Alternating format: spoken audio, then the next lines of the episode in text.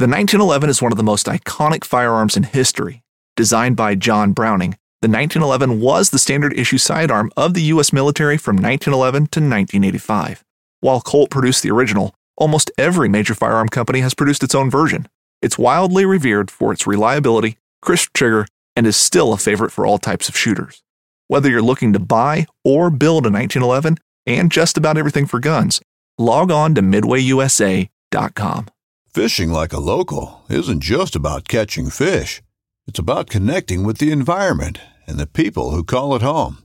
It's about hearing the stories and traditions that have been passed down for generations and sharing unforgettable moments with the people you meet along the way. Fishing like a local is having an experience that stays with you forever. And with Fishing Booker, you can experience it too, no matter where you are. Discover your next adventure on Fishing Booker.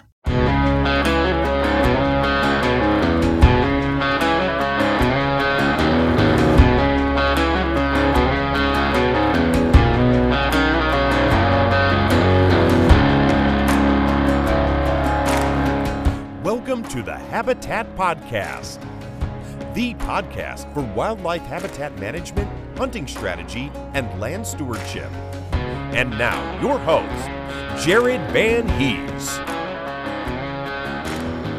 Welcome to the Habitat Podcast. I'm your host, Jared Van Hees, and we're here to become better habitat managers. Guys, Merry Christmas to everyone. We have a great part two episode with Skip Sligh out of Iowa, all things timber stand improvement. So if you like last week's episode, this is going to round out our conversation with Skip.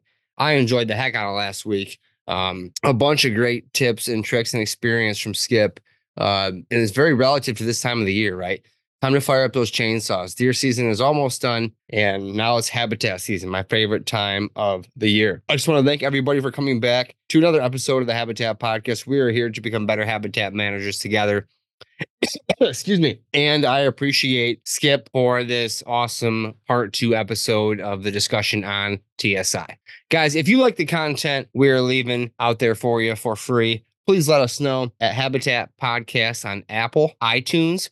Uh, leaving great reviews up there will get you a free podcast decal, a five inch decal sent your way. Matter of fact, Tony emailed me info at habitatpodcast.com looking for his free decal. Tony left us a review yesterday. Listen to several podcasts over the past two to three years. They touch on several topics with great content, information, and knowledge. They're not afraid to ask questions or admit they don't know it all. The podcast is not an infomercial for services or products they're sponsored by. Tony, 10875 Michigan, really appreciate your five star review. Thank you so much. Five star, I'm sorry, five inch Habitat Podcast decal coming your way. We have another one here from Cool Hand Luke 0304, left on the 19th. I've been listening to the Habitat podcast on and off for years. I love how relatable these guys are. It's like sitting with my hunting buddies, listening to them ramble on about any one of a hundred topics. we sure do ramble, buddy. I especially appreciate the focus on smaller properties. They frequently discuss properties under 100 acres, which is where most of us are at. Keep it up. Would like to hear more about big timber hunting. Luke, thank you so much for the five star review, my friend. Hit me up with your information. We'll get you a decal sent your way and love the feedback about some big timber hunting. Love the feedback uh, and, and kind of the request for another topic here while you left us a review. That's awesome. If you guys have any feedback you want to leave us, you want to uh, some topics to, to, discuss in the future, either leave us a review on here. Um, you can email us info at habitatpodcast.com or habitat chat group on Facebook. Habitat chat is a great spot to leave feedback or maybe some ideas, some discussion, uh, some topic ideas for the future. Here's one more by Mississippi 1321, best podcast. Just started listening to this. Is the best habitat podcast I have found. Learning a lot that I need to do at my place here in Mississippi. Thank you so much, Mississippi 1321. Really appreciate those three brand new reviews this week. Thank you guys. We really do appreciate it. Guys, I just want to, before we get in this episode, wish you all a very Merry Christmas. You know, I want to just think and, and relate and reflect back on, you know, the true meaning of Christmas, right? You know, we're celebrating Jesus Christ. Um, really just about the, the birth of God's son and how he came to be love, hope, joy. And, and I just urge you guys to sit back this week um, and just reflect on, you know, what you have, what's in front of you, and celebrate, you know, the birth of Jesus and just the true meaning here. So, um, Merry Christmas to you all. We will be back again with another episode soon. And, um, you know, I just want to thank you guys for listening to the show. We really appreciate it. One last thing if you are like me and you are not done Christmas shopping yet, four days before Christmas, um, gift cards on a lot of our partner websites are still available instantly. So, for instance, Packer Maxx, Vitalize Seed, uh, all these all these websites, guys, our partners have gift cards available. You can buy electronically and have them emailed to the person in mind. So, you know, we really appreciate our partners on this show, and we'd appreciate if you guys would support those who support us. So, if you are looking for a last minute gift idea for the habitat manager in mind, or an idea for someone to maybe get you last minute, check them out. All of our partners are listed below, and uh, tell them Habitat Podcast sent you. All right, guys, I want to get into it. Um, couple words from our partners here, and we'll be back with Skip Sligh Part Two TSI. Introducing Downburst Seeders, guys. Downburst Seeders deliver precision small seed spreading for all of your food plot and screening needs. They are lightweight, durable, and easy to maneuver. I met Doug up at his house and we tested a downburst seeder in his garage, reweighed the amount of seed, did the math, and they are extremely accurate. If you're trying to plant small seeds, clovers, brassicas, rape, you know, it takes the guesswork out of cover cropping. I mean, the proper seed rate for alfalfa, switchgrass, any other small seeds. Check them out today at downburstseeders.com. We do have a code if you're a Habitat podcast listener. There's HP10. Eliminate the seed waste. It's ground wheel driven, very accurate, very light, aluminum, can throw it in the bed of your truck.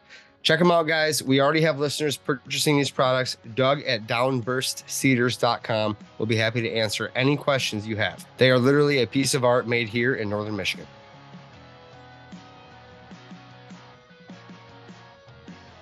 Skip, getting back to when you're cutting those trails through uh, the tops and uh, all the down trees, are you making them a certain width? And kind of what's your strategy uh, for laying out the trails through that?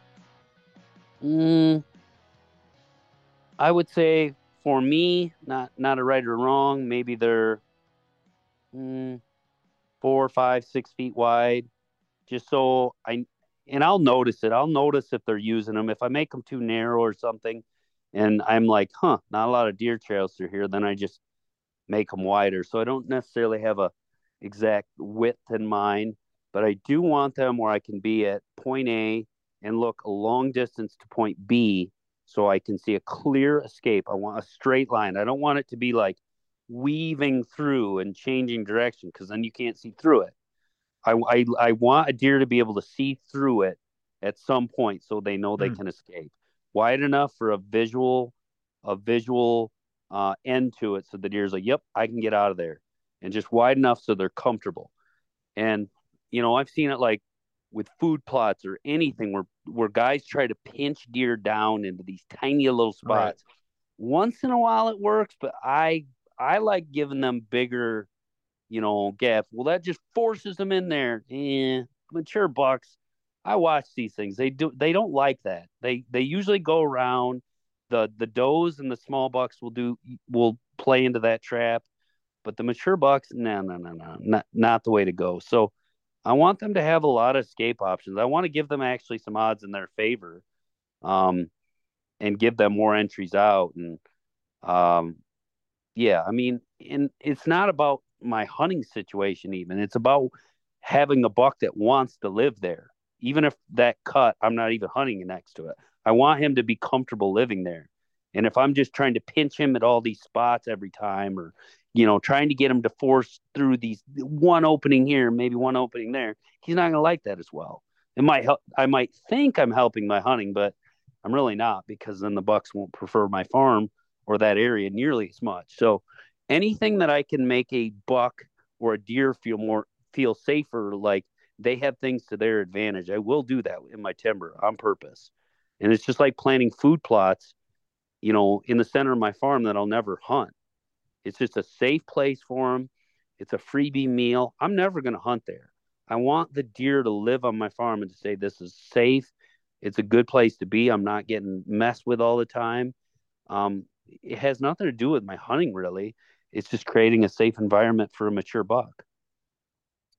Yeah, I'd, I'd agree with you. You have to give some of the farm, if not a lot of the farm, to to the deer. Uh, back back to your comment there about the deer being able to see a distance and, and not feel trapped, know their way out, or not pinching them down too tight. Um, if you had to put a, a number on that, and maybe this is a a Michigan thing versus an Iowa thing, I have no idea. Is there a difference? Um, like how tight would you recommend pinching them, and how far do you recommend they can see? Because I know sometimes you know in Michigan you don't want them to see too far. They maybe you know maybe it's too open. So what, yeah. what's your thought on that? Yeah, you you can't see real far through my timber. So okay. if you generally yeah. look through my timber, and and a lot of Michigan timber, Iowa's Iowa's pretty similar to this. Okay. You'll see this open timber up here that I mean you could you could hit golf balls through it and see your hmm. golf ball 200 yards away. I mean it's wide open. That is a problem. That is not good. It's not good in Michigan. It's not good in Iowa. And we we have the same problem in both regions. That's a Midwest. I mean, that's anywhere deer live problem. I mean, when you go into my woods, it's thick. It's nasty, nasty thick. And I don't want these bucks to actually be able to see each other either. I want them to have to search for does. I don't want them I don't want them one on one ridge looking at the other ridge and saying, Hey, you're over there, and they're gonna want to fight.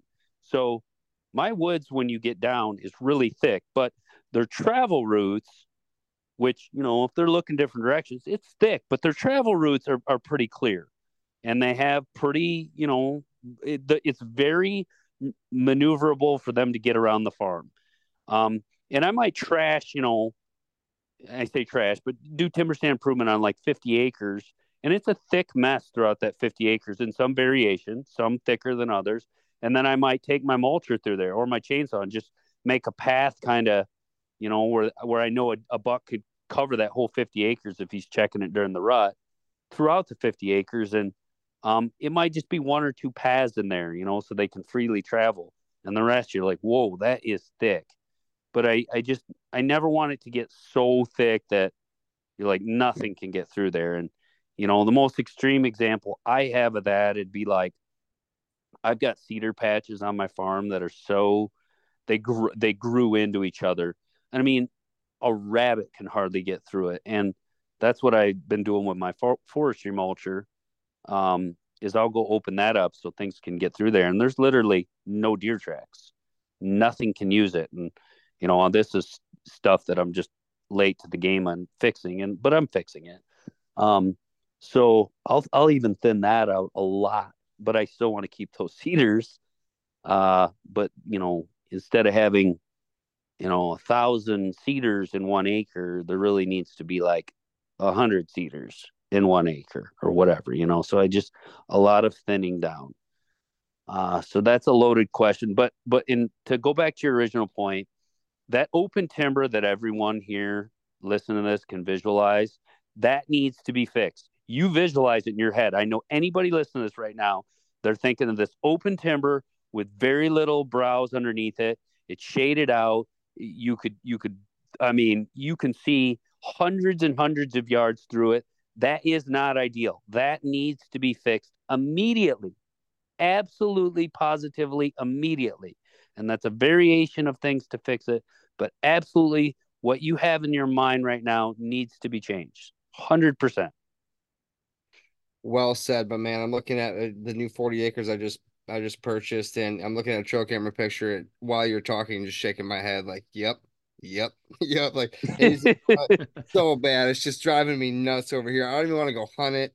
It's like, oh, it needs to just get get caught. Okay, so here, here's a question while we're on the TSI stuff. How many farms, when you buy them, um, rough percentage, need need to have TSI work done?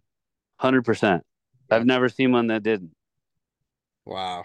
And I bought farms. They're like, man, I did really good TSI. And I get there and I'm like, with all due respect, this is crap. well, it's, it's, a joke. It's it's a great point though. You make a, a huge point. Like we we tell all of our, our listeners and even some of our consulting clients, like we've been on how many properties, and I've probably been on one that maybe they could use more trees. Like the yeah. rest are all need to be cut. Get a forest. Like to, you're yeah, preach it, man. Yeah, I mean, just start doing something, you know. And everybody's like, well, uh, I don't know how to do this extensive what he just talked about, which is lunacy. I understand that. That's like, you know, that's like really intense stuff. Well, start basic. Start like, Yeah. okay, here's the junk species on my farm. You know, like bitternut hickory, ironwood, whatever, whatever. Just figure it out what it is for your area. Like, if I cut this species of tree, it's not going to hurt anything. And start cutting some of that stuff. Sure. And and if you goof up a little bit, no big deal. Don't go, but don't go cutting your white oaks and your walnuts and stuff like that. Uh, make sure you know what your good species are. But but just start somewhere. Start cutting your junk, and at least. And sometimes I'll get a farm, and I'm like, man, I'm so I have so much work to do, or it's a big farm. Um, I'll just go through and I'll I'll just walk every hundred yards and I'll just pick ten junk trees here, ten dunk, junk trees there, and start start creating structure. It doesn't take much time. So I would say a beginner, somebody who, man, I just picked up my first chainsaw. I barely learned how to run it. You know, pick smaller trees, pick junk species, learn what they are, and start dumping some down. If you goof it up, it's not going to goof it up too badly at all. Um, don't don't go deforest the whole place. Don't go clear cut it, but but take some junk out uh, and create some structure. Open some things up, and and you'll learn. You'll then you'll come back and you'll be like, okay, now I want to do more crop tree release, and I want to really learn my my premium quality trees and my mass producing trees and my uh, high log value trees, and you know that stuff comes with time. It it took me years years of learning that stuff, and now, I mean, it's it's easy for me now, but that's because I've done it for decades over, and I've been on. I, I've probably been on thousands of farms throughout the Midwest. I mean, thousands. And there's, yeah, I mean, no, 100% of them I've been on need need massive amounts of work. Massive.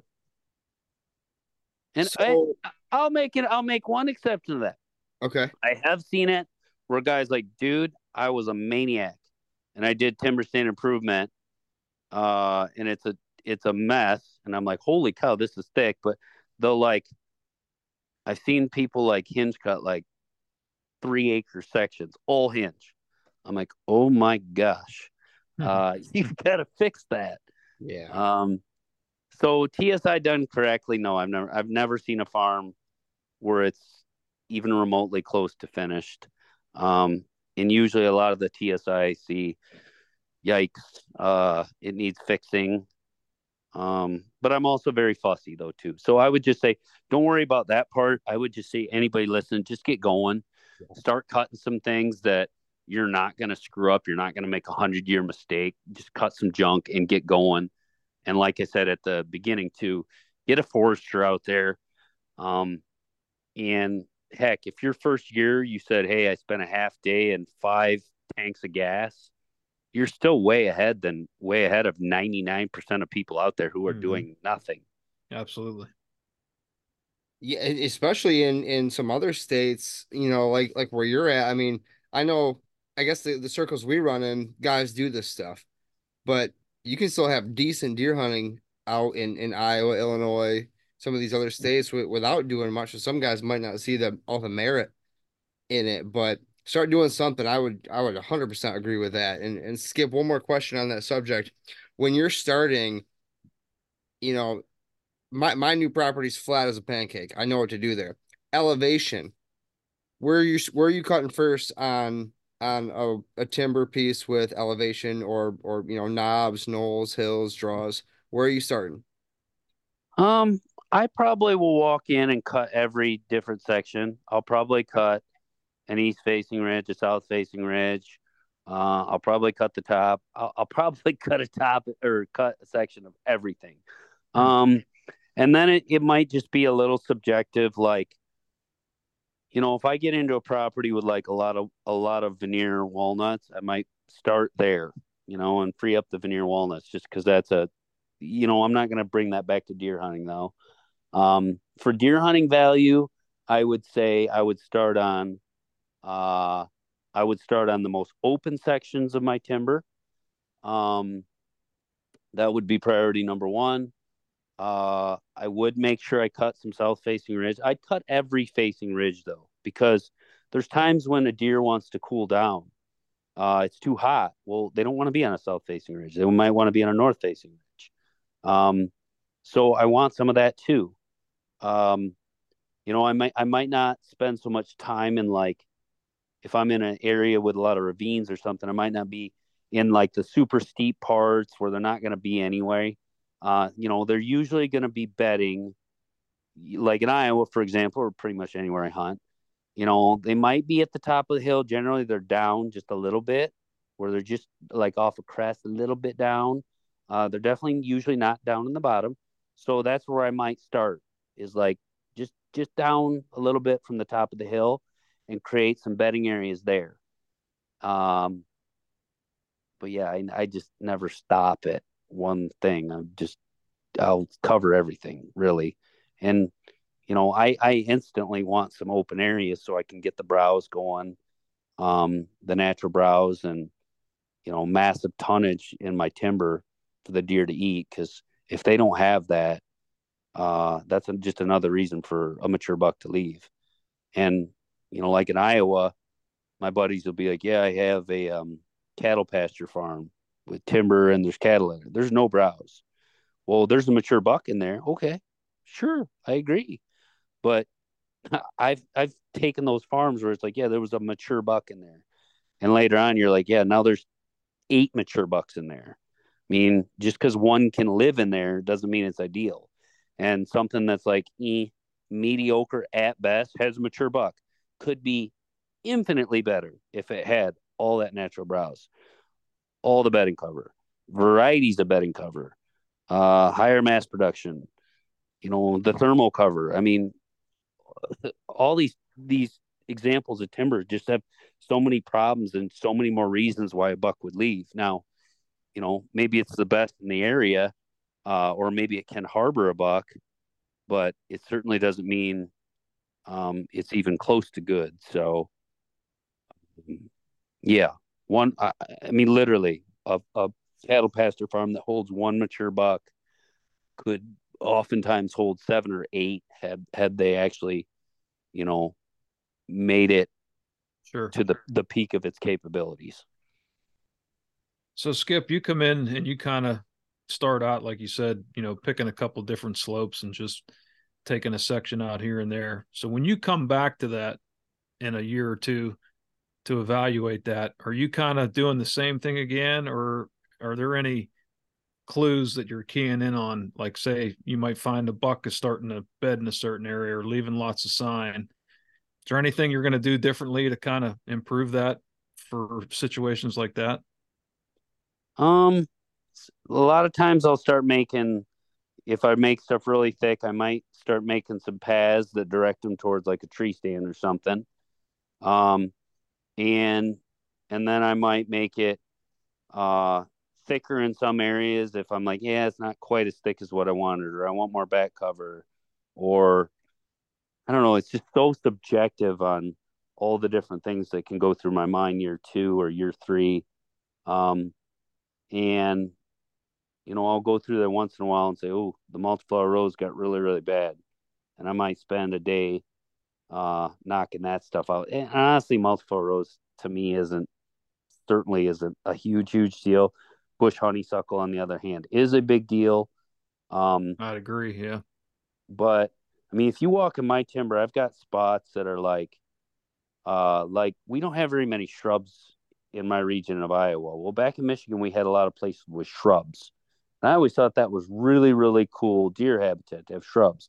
Well, I can take some of the fast growing oaks, like a shingle oak in Iowa, and I can cut that that oak off and it will just form a shrub. So I'll just top it off, you know, around knee level or something. Sometimes the deer will just, you know, eat it down like a, a stump, mineral stump, um, and they'll kill it. But sometimes it'll get up and it'll literally look like shrubs. So I might be the only piece of timber in Iowa that's like, whoa, he's got shrubs everywhere. Well, it's just oak trees. There's just these crazy looking shrubs, and if you don't like them, and you want to cut them again later, you can. Uh, but yeah, I mean, and, and sometimes, you know, some of those trees you, you thought you killed or you knocked them back to be stump sprouts, like to sprout up. Maybe they get too tall again. You can go back and redo it. You know, oh, I cut that tree. It actually grew up into another tree. And it doesn't take a whole lot of years for that tree to regenerate to just shoot right back up. And I might cut it back again. Um, but again, look at you, you know, when I go walk through my timber after two and three years after I cut it hard, like my hickory stumps, any of my stumps really, elm, I mean, those things when they when they put on that new growth and there's all the all the nutrition in those sprouts, those deer are, are mowing it. I mean, they're just eating that thing down because it's so nutritious. And clearly, I mean, I'm sure you guys understand that. I mean, that whole root system putting all that nutrition into the sprouts and the new growth. I mean, the protein and the mineral rates and everything in there uh, is just insane. So having that is just, I mean, very few. I mean, they that's very unique to offer them that and it's like you know that's the best thing in a deer's diet pretty much i mean you know all that that that um mineral vitamin pack protein pack new browse that comes up is is ideal is ideal um nutrition for your deer as well as you know all the forbs and legumes that are popping up too because i mean that's still going to be over half their diet and it's just vastly nutritious as opposed to being a deer desert before where they hardly had any of it. It's a game changer. Have you ever been overwhelmed by the hundreds of food plot seed mixes out there? Well, you are not alone. And Vitalize Seed has developed a seed program that takes the guesswork out of food plotting. Vitalize Seed has two core mixes the Nitro Boost and Carbon Load to keep it simple. Nitro Boost is their spring summer food plot mix and Carbon Load is the fall plot mix, each having a diverse mix of over a dozen different seed types that are highly attractive to whitetail. Food plotting made simple, but it gets even better. Each mix provides necessary nutrients to the soil, making for better plots each season and saving you money by needing less Roundup and less fertilizer each season. The 1 2 system simplifies your food plots just how nature intended. Vitalize Seed Make biology work for you. Order now at vitalizeseed.com. If you guys are wondering if you should buy or sell property right now in Michigan, be sure to get a hold of Chad Thalen over at Midwest Lifestyle Properties. I've been friends with Chad for a long time. He's been a partner of the podcast for quite a few years now, and he just proves to be a resource to me over and over again. Chad has been helping me understand the real estate side of things, answer any questions I have, help me see through some of the technical stuff that I might not be trained for in this in this area and just knows ground, knows habitat, programs to get stuff put it on your ground the government can pay for. All around very knowledgeable guy over at Midwest Lifestyle Properties. Guys, if you're looking to buy or sell a piece of recreational ground, I mean, he even sells ground with farms and, and, houses on it too. But if you're looking to buy a piece of ground or sell yours, give Chad a call. Chad is on Facebook at Chad Thalen, Land Specialist, Midwest Lifestyle Properties. You can also find him on our website at Habitat Podcast. The market is still hot for rec properties, and I would call Chad right away to get your property listed and sold. If you're on the lookout for a brand new property, again, Chad has his fingers in a lot of different circles and can find a piece for you. Check him out, Chad Thalen, Midwest Lifestyle Properties on Facebook and at habitatpodcast.com. Knives, machetes, saws, and shears, multi tools, shovels, swords, axes, spears, hatchets, and tomahawks. If it cuts, snips, slices, or chops, Midway USA has it. Find great gift ideas in our huge selection of pocket knives and other everyday carry folding knives. Make a statement or create a family legacy with one of our top of the line hunting knives. We've got a great selection of manual and electric sharpeners too. For just about everything for the outdoors, check out midwayusa.com. This upcoming concert season will be all about the boots, and Tecovas is your stop for the best in Western style. Tecovas has seasonal and limited edition offerings this spring and summer, including men's and women's boots, apparel, hats, bags, and more. All Tecovas boots are made by hand in a time honored tradition with timeless styles that are always on trend. And Tecovas has first wear comfort with little to no break in period. It's hard to find this level of comfort paired with this level of style.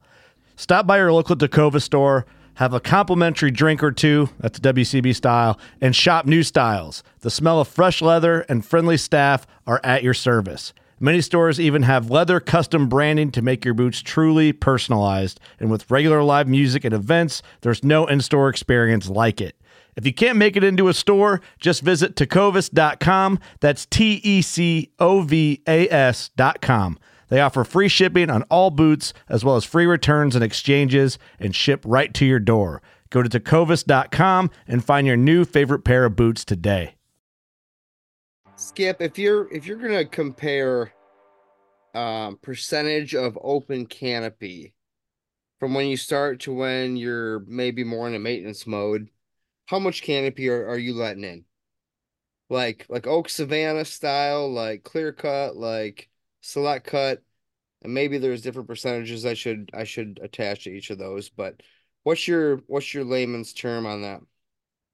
Um, my timber will change. One area will be like you'll go to an acre area and you'll be like, oh my gosh, uh, there is 30, 40 trees on this acre. And then you might walk another 200 yards and be like, okay, there's 200 trees over here, you know, 10 times as many. Got it. And I, it's just, you know, there's half a canopy or, or three quarters and it's constantly changing. So it's not like I could say, hey, have your whole timber be, you know, 75% open. I don't do it like that. I want successional changes all over. So one one acre over here might be like 90% open. Over there it might be 50% open. Right there right over there there might be a pocket that's 100% open. I just knocked it all down. And then there might be a little oak pocket over here where I'm like, "Hey, these are all great well-formed oaks and I only need to thin about you know 30% of them so it's you know whatever 70% is is canopied over. It's just constantly changing. So i would never do anything like a monoculture like a like a one approach to the whole timber or or food plots or native grasses for that matter. I mean we can go down this stuff for the rest of the whole farm. The constant changes is what i want and what i think everybody should have. So just change it up constantly. Um yeah and and that goes for heck that goes for my native grass fields. Um, that goes to my food plots. There's constant change constant diversity even in my food plots. I don't i don't ever have just one food plot of one type. I mean there's three or four different things planted in my food plots. Now is that practical for most people? Well it's actually pretty practical to have two or three things planted and there's a very simple way to do it. So um, anything you do, I would just have more diversity. And that was a cliche I heard when I was younger. I'm like, oh gosh, you know, but it's so true. So true. Your tree plantings, your food plots, how you manage your timber, the species of trees you prioritize in your timber. You know, don't focus on one type of tree. Like, oh, I just need to focus on white oak or just focus on walnut or something crazy like that. Diversity, tons of diversity. There's so many reasons for it. That's that's interesting. That I like that answer a lot. You know, we, everybody says diversity, right? But I like how we really dove into and, and kind of got your your outlook on what that really looks like. Um, in terms of chainsaws, what saws are you running when you're running five, six saws? Do you have a, a preference? I'd be curious, you know, yeah, a little bit more yeah. detail on, on what you're running, cheap, expensive, I've- good, bad. yeah, mine are mine um are uh like chainsaw as a beginner probably wouldn't want to use. Like some of my saw arsenals like Stihl 261s um and they're they're modified a little bit. So like I I've cut for a long time. Um Okay. so these would take somebody's leg off and I wear chaps, but they take your leg off in about uh quarter of a second. So I don't want to see any peg legs out of there because of what I say. uh but I run um I run the most aggressive chains I can get and I'm I sharpen my own chains and they're extremely sharp because I just want to be fast, efficient and and anybody should run always run a sharp chain. Second that thing gets dull, swap it out. But I don't run safety chains which um for a new guy maybe that's a good idea. Uh and heck for a new guy there's not one right answer here. Like I've ran um Milwaukee and DeWalt electric chainsaws. Nothing wrong with that.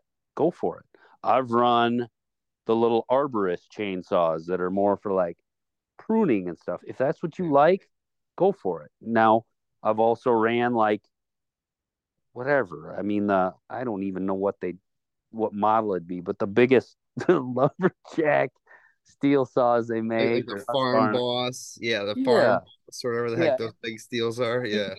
my so my my saws are the pro saws the 261s are the professional saws and i even for a beginner that's not a bad way to go just because they're they're just heavier built like i remember i had an ms 250 and that thing i i, I kind of pull it a little bit and all these things would rip apart on it and it was just it was just a piece of garbage and i'm insulting probably a lot of people right now um but it was it was just a piece of junk well, the Pro Saws, you know, they have all this anti-vibration stuff in there, and then they have a electronically adjusted carburetor, so I don't have to mess with carburation. And I don't, and if I run a certain type of fuel, um, or certain elevation changes or temperature, it just automatically adjusts, and it's just they're just wicked chainsaws. They're amazing. I love those saws, but some people are like that saw's a little too heavy for me. Okay, go with a lighter saw. Um, you know so everybody will kind of find it's a preference thing it's not a right or wrong it's just a preference thing and if somebody said dude i got a milwaukee chainsaw i got a couple of them and always have several saws i say three minimum um, but i got milwaukee and i got a dozen batteries and i got a way to charge them. Great. Fan- nothing wrong with that. Arborist saw is fine. You want to uh, haul around a chainsaw with a 350 Chevy motor on it that can cut through redwoods, that's fine if that's what you like. Um, but you know, for me, a 261 is kind of the mid range of you know, it's got a, a big fuel tank, it's got tons of power. I can take down a full size tree if I want, but it's also comfy enough where I can kind of walk around with it pretty easily. Um, I don't know. That's that's just my preference, but it certainly is not the right answer. That's a badass looking saw, man. Uh, yeah, I, I I just looked that up. Um, yeah, it looks real nice. It's it's kind of the the middle of well, I want lots of power. Well, I want lightweight. Uh, I want this. I want that. It's kind of the it kind of, and they used to make a 241, and I own a bunch of 241 still, but they discontinued those.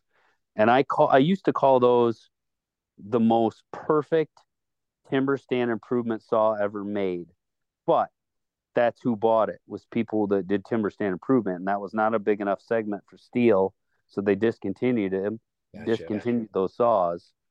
Uh, so I do love that saw too. But yeah, 261 is a pretty good saw, and you know, for some people it's a little too heavy or this and that. But I don't know. I have a dozen of them, and they're great. I probably bust. I probably bust one saw a year, mash it up pretty good, or one explodes or something. I don't know. Well, I run. I've run one over with my vehicle. Run Mhm. one over with a tractor. So having lots of backups is uh for somebody like me where that does a lot of cutting is nice. But I mean, I am kind of slowing down on my cutting too as I get older. And you know, if I didn't have a ton of acres to do in hindsight, you know, going electric and not, you know, messing with my hearing as much, um, probably would have been a good route to go. And I mean, I wear the helmet with the earmuffs on them, and I put earplugs under that those two for like Oh, two wow. layers of hearing protection. But my ears still kind of, I don't know, for some reason they, I still think I damaged them some. Uh, but maybe the years of being a kid shooting guns without hearing protection in the 90s probably did some uh, damage too. So be careful with your ears. Be careful with your legs. Always wear your helmet. Please. I don't care if you're a tough guy. I don't care if you're the dude that doesn't wear your seatbelt because you don't care. Wear your helmet. You will definitely have something hit you in the head at some point. I don't care who you are, how careful you are. Wear that helmet and chaps without exception. Period. Well, well said. I I haven't got my leg yet, but I had I had uh a small widow hanger knocked me in the head before. So or widowmaker knocked me in the head before. So yeah, I I understand for sure. Yeah, you do this for 25 years. Yeah. Uh, uh, I'll just say this: don't do this for 25 years. it is not. just don't do it. Uh, yeah, hire somebody out if you're gonna do it. Yeah, there's so many kind of spooky things. I mean, I'm really careful, but all of a sudden you're like, whoa, did that for 25 years. So yeah, I've seen a few scary things. Oh, Uh, yeah. it's it's Unbelievable. definitely a dangerous hobby or a dangerous practice that you know for a beginner if you're going to top stuff off and you know do hinge cutting just stick with smaller stuff like six eight inch stuff and, and under you know whatever just don't take chances especially starting out because you just don't know how all that stuff works and how all the the trees uh, you know you just don't know the dynamics yet it takes it takes a couple years to really get the uh, top tier skill set with a chainsaw, and even then, it's still Yeah. dangerous. and listen to your gut for sure. If something Yeah. doesn't seem right. Nothing Maybe wrong with double girdling things. Right, Absolutely nothing wrong with it. All right. And Well, any, still- any other can of worms you want to get into, I mean, I can get deep on that TSI stuff, but I mean, um, food plots, tree plantings, native grasses, uh, how I manage my deer. I mean, you you name whatever else comes to mind. I I was just gonna say I we've already I've already had you for uh about an hour and 20 hour and 25 here. I definitely want to go down all those rabbit holes with you. Um, but I, I want to be respectful of your time. Would you be uh willing to come on again in the future? Sure, I love this stuff. This was this was really cool. We um we talk about a lot of high level stuff fairly often, uh, but it's not always we, we don't always get in the weeds as much as as I'd like and as Brian would like. So this was exactly what we needed. Um, Well, good because I feel guilty when I get into these deep tangents where, well, we need to do that more. We need more Uh, of Absolutely. oh gosh, we we could we could do a, uh 24 hour podcast on timber stand improvement alone. Yeah, heck for yeah. sure. Heck, I mean that was that was already awesome too. So, I mean, yeah, I think if if you if you're okay with it, let's get let's do it again with another subject. Let's dive in, you know, hour plus on that subject and and The- and, and so on. the the Brian- 300 inch whitetail I'm chasing right now. We can get into that later. Oh, Ron I'm Polo's kidding. got to run for his money, huh? I'm kidding. Yeah, yeah, yeah. Me and Mitch, Mitch hooked me up with a spot. There's a 300 inch typical. It is up in Traverse City. Uh, I, I gotta leave it there though. You know, I don't want to tip too many people off. Hmm. Oh That's- boy. Oh boy. I wanted to. I wanted to believe that for so long too. I really did. Oh, good. Well, I, I do have a couple rapid fire questions for you. So we want we won't end it just yet, but if you're if you're good, I got I don't know, five, six questions for you here. And then uh again, I'm gonna hold you to it. We're having you back on for uh, you probably native grasses and then probably food plots again. So all good. all right, rock and roll. Your favorite beverage uh at, at deer camp or when you're maybe with the boys. Uh, I don't drink. Um, so I like uh, water and Mio, Mio Nice. energy drink. That's my one vice. Is there So caffeine like- in that? Yeah, yes. Heck yeah. And I really don't need caffeine. I'm I'm very a high energy person, which uh, maybe somebody would guess. Uh, but that's my vice is Mio. All right. I and I drink about every day, whether I'm at deer camp or if I'm working or whatever. I probably drink a gallon of water every day. Nice. Okay, how about your favorite venison recipe at camp, cooking for the family, whatever it might be? How, do you do your venison? Uh, I bring my deer to a couple places and I say, hey, I want this whole deer, and I'll bring them like three or four. I'll be like, I want this all in jerky and all in deer sticks. And I'll get like two deer all jerky, two deer all de- in deer sticks. And then I eat probably a pound of venison every day. Uh, other than that, so literally I eat this every day. Um, other than that, clearly, uh, back straps, marinated. Usually, a buddy of mine will be like, "Hey, dude, I want to show you this way," and let's just do it a different way. And it's usually never overcooked. Um, and my buddies usually surprise me on a sweet way to grill backstraps. Heck yeah. How about fixed blade or mechanical blade broadheads? Mechanical broadheads. All right. So I did turn my basement into a testing ground one winter uh, because I get sick of watching YouTube videos that did reviews and all my all my results were different than every YouTube video. So I bought ballistic gel, uh, plywood, I bought bone, I bought shoulder or I had shoulders, and I sat there in my basement and tested fixed blades and every variation of arrows and fixed blades and mechanicals. And I went with, I'm not saying it's the best, but I went with a one and a half inch cut Ramcat with a four millimeter arrow.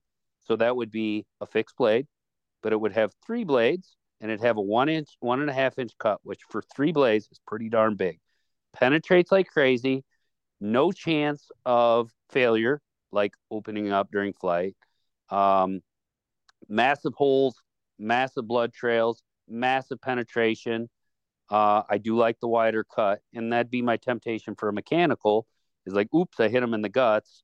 Well, the Ramcat darn near solves that. Not saying it's the best option. There's a lot of really good broadheads out there. Um, a little bit controversial, but on the mechanicals, I know everybody has an opinion there. Uh, I was able to to hold and mess around with a Beast broadhead a couple weeks ago, and I did really like that, and the quality of it was mind-boggling, amazing. But so I would try that, but I've for the past six, seven years, I've used a one and a half inch Ramcat, and I have not lost a deer and well, I've never lost one with a Ramcat. Uh, yeah, I haven't lost a deer in at least a decade. They're when very say, good. When you say beast, you're talking Dan and Mario beast. No, so there's a Beast broadhead. It's a Beast mechanical Okay. new, and I messed around with that, looked at it, and just I'm I'm pretty good with engineering type stuff or quality type things. I'm not like a geared nut, but I just looked at it and I looked at it compared to like a Rage, and the quality compared to a Rage. Basically, I'll make it really quick. The things you like about a Rage, they just made everything way better quality just Hmm. way better quality. The blade quality uh the springs uh that open them the how they can compress if they go need to go around bone and stuff like that is ingenious. It really is awesome. I'm and again i'm not saying it's the best out there but i'm saying from my point of view it blew the rage out of the water and i don't shoot rage but uh so i was impressed with that. Um but you know, for the last decade, my Ramcat one and a half inch, uh, fly like field points, and they absolutely just devastate deer. Downside with those, you got to have a unique quiver, but that's about it. But you know, there's my answer. Love it. How, how about um? What do you prefer the most on your farms? Preset stands, blinds, or do you go mobile? Uh, preset stands. I hate hanging hunt. I hate it. Um, a lot of my buddies are great hang and hunt hunters. Drives me bananas. I always clank stuff together. I always start sweating. um, I just hate it. My stuff is dialed in. Like the second season ends, I'm dialing. I'm setting stuff up for the next year, and I'm setting every everything's ready to go. So I do do hang and hunt when I need to, um, but everything is pre-hung, pre-trimmed, ready to go. Thought about. Oftentimes, a lot of my spots have been great. They'll be great ten years from now. They've been good since the beginning. For you know, fifteen years ago on my original farm, uh, same spots are amazing. I just got to keep them um, safe. You know, I've got safety lines. Um, I fell out of a tree stand when I was young, when I was in my young twenties, and that was not fun. So safety lines, make sure my straps are good, pre-hung. Uh, hate hang and hunt. I will do blinds if I do not have good tree stand spots. Uh, nothing wrong with them. They are kind of comfy, and now that I'm getting older, 45, they're a little bit attractive. but I like having the full senses of just being out in nature in a tree stand or whatever, um, and just being able to hear things and uh, you know, tree stands is still, but maybe it's just because that's what I started with too when I was um, a teenager. So Sure. my pre my pre hung spots is the way I'd go there. Nope, that makes sense. Food, water, or cover. You had to pick one. Cover.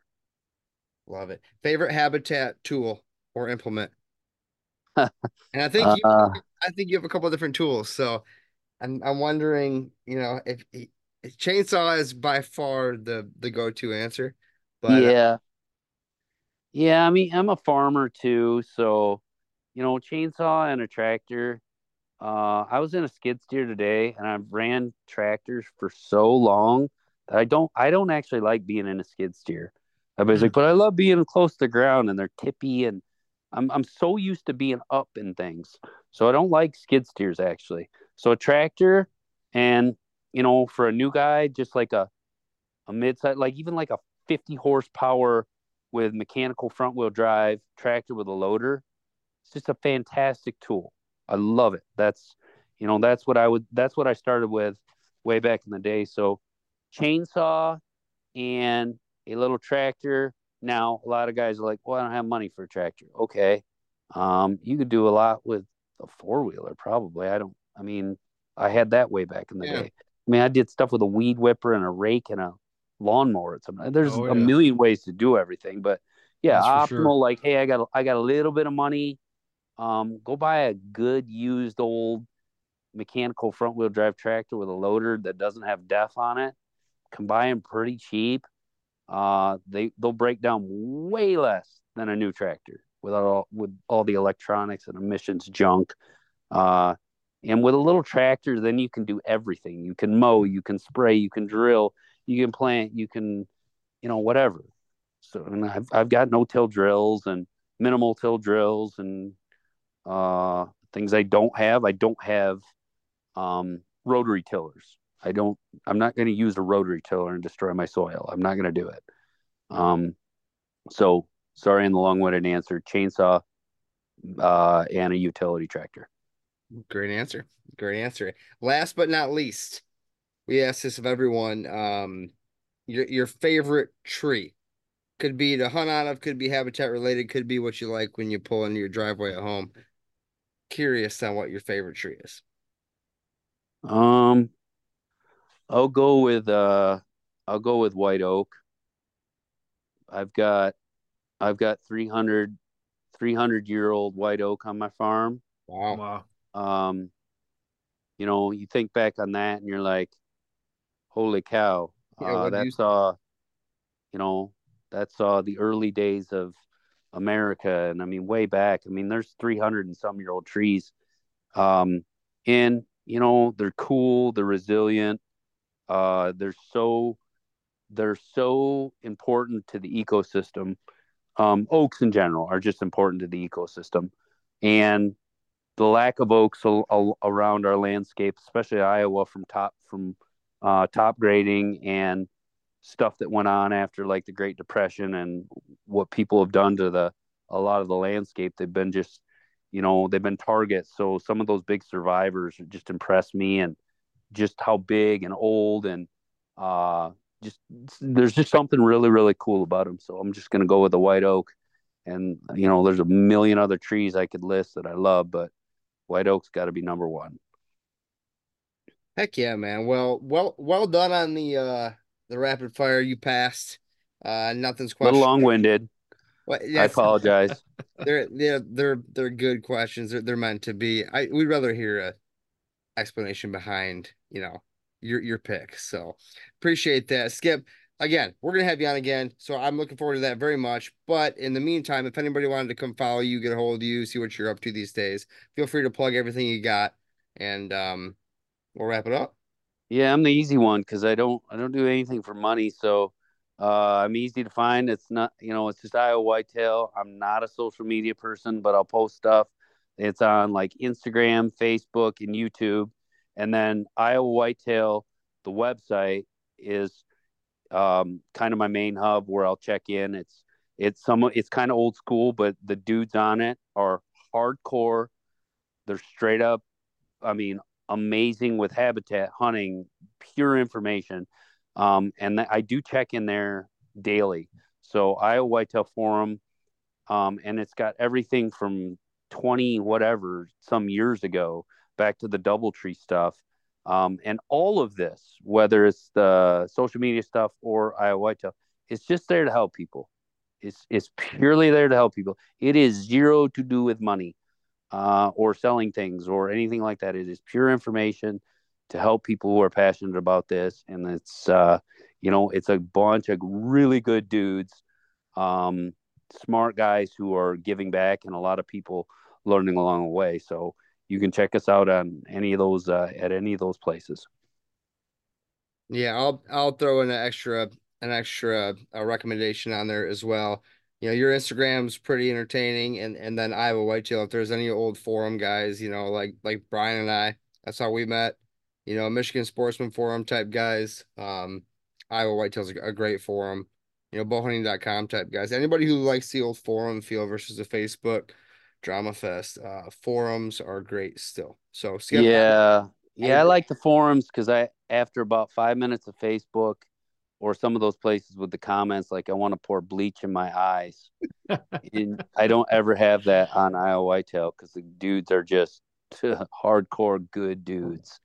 Um, yeah, yeah, yeah. We we have a, a pretty pretty darn good group on on Facebook. Habitat Chat It's called. Um, but other than that, buddy, I mean, if it wasn't for the podcast and it wasn't for sharing pictures of my kids that I'll like to see in 10 years, you know, probably wouldn't be a thing. So uh, I hear you. I hear you there. Well, but again, thanks so much for your time, Skip. Really, really enjoyed this. That time just flew by. And and again, uh, you're not off the hook yet, so you'll be hearing from me. I appreciate it. Thanks for having me. Thank you very much for listening to the Habitat Podcast. Guys, we will be back with another great episode next week. I just want to say once again how grateful we are for the listenership we have and the, the loyal listeners you guys have been and supporters of the podcast. For those of you who want to support further, we have free decals being sent out to those who leave us great reviews. Scroll down, hit the link to leave a great review, and then email me info at habitatpodcast.com. I'll get you a free five inch decal in the mail right away. Guys, I want to thank our sponsors Vitalize Seed Company at vitalizeseed.com, Exodus Outdoor Gear, Packer Maxx Cultipackers, Morse Nursery, Acres.com, Downburst Seeders, First Lite, United Country Midwest Lifestyle Properties. Thank you so much, guys, for tuning in once again. Get back with us soon. We're going to have another great episode for you as we become better habitat managers. Through the Blackwater bayous and in the dark Louisiana night floats a duck camp, alive with the sounds of swamp pop and the smells of Cajun cooking. From the Mississippi Delta in Venice to the Cajun prairies of the Southwest, me and the Duck Camp Dinners crew will be hunting and eating it all. This is Duck Camp Dinner. Join me, Chef Jean Paul Bourgeois, and the whole crew every Monday at 8 p.m. Eastern on Waypoint TV.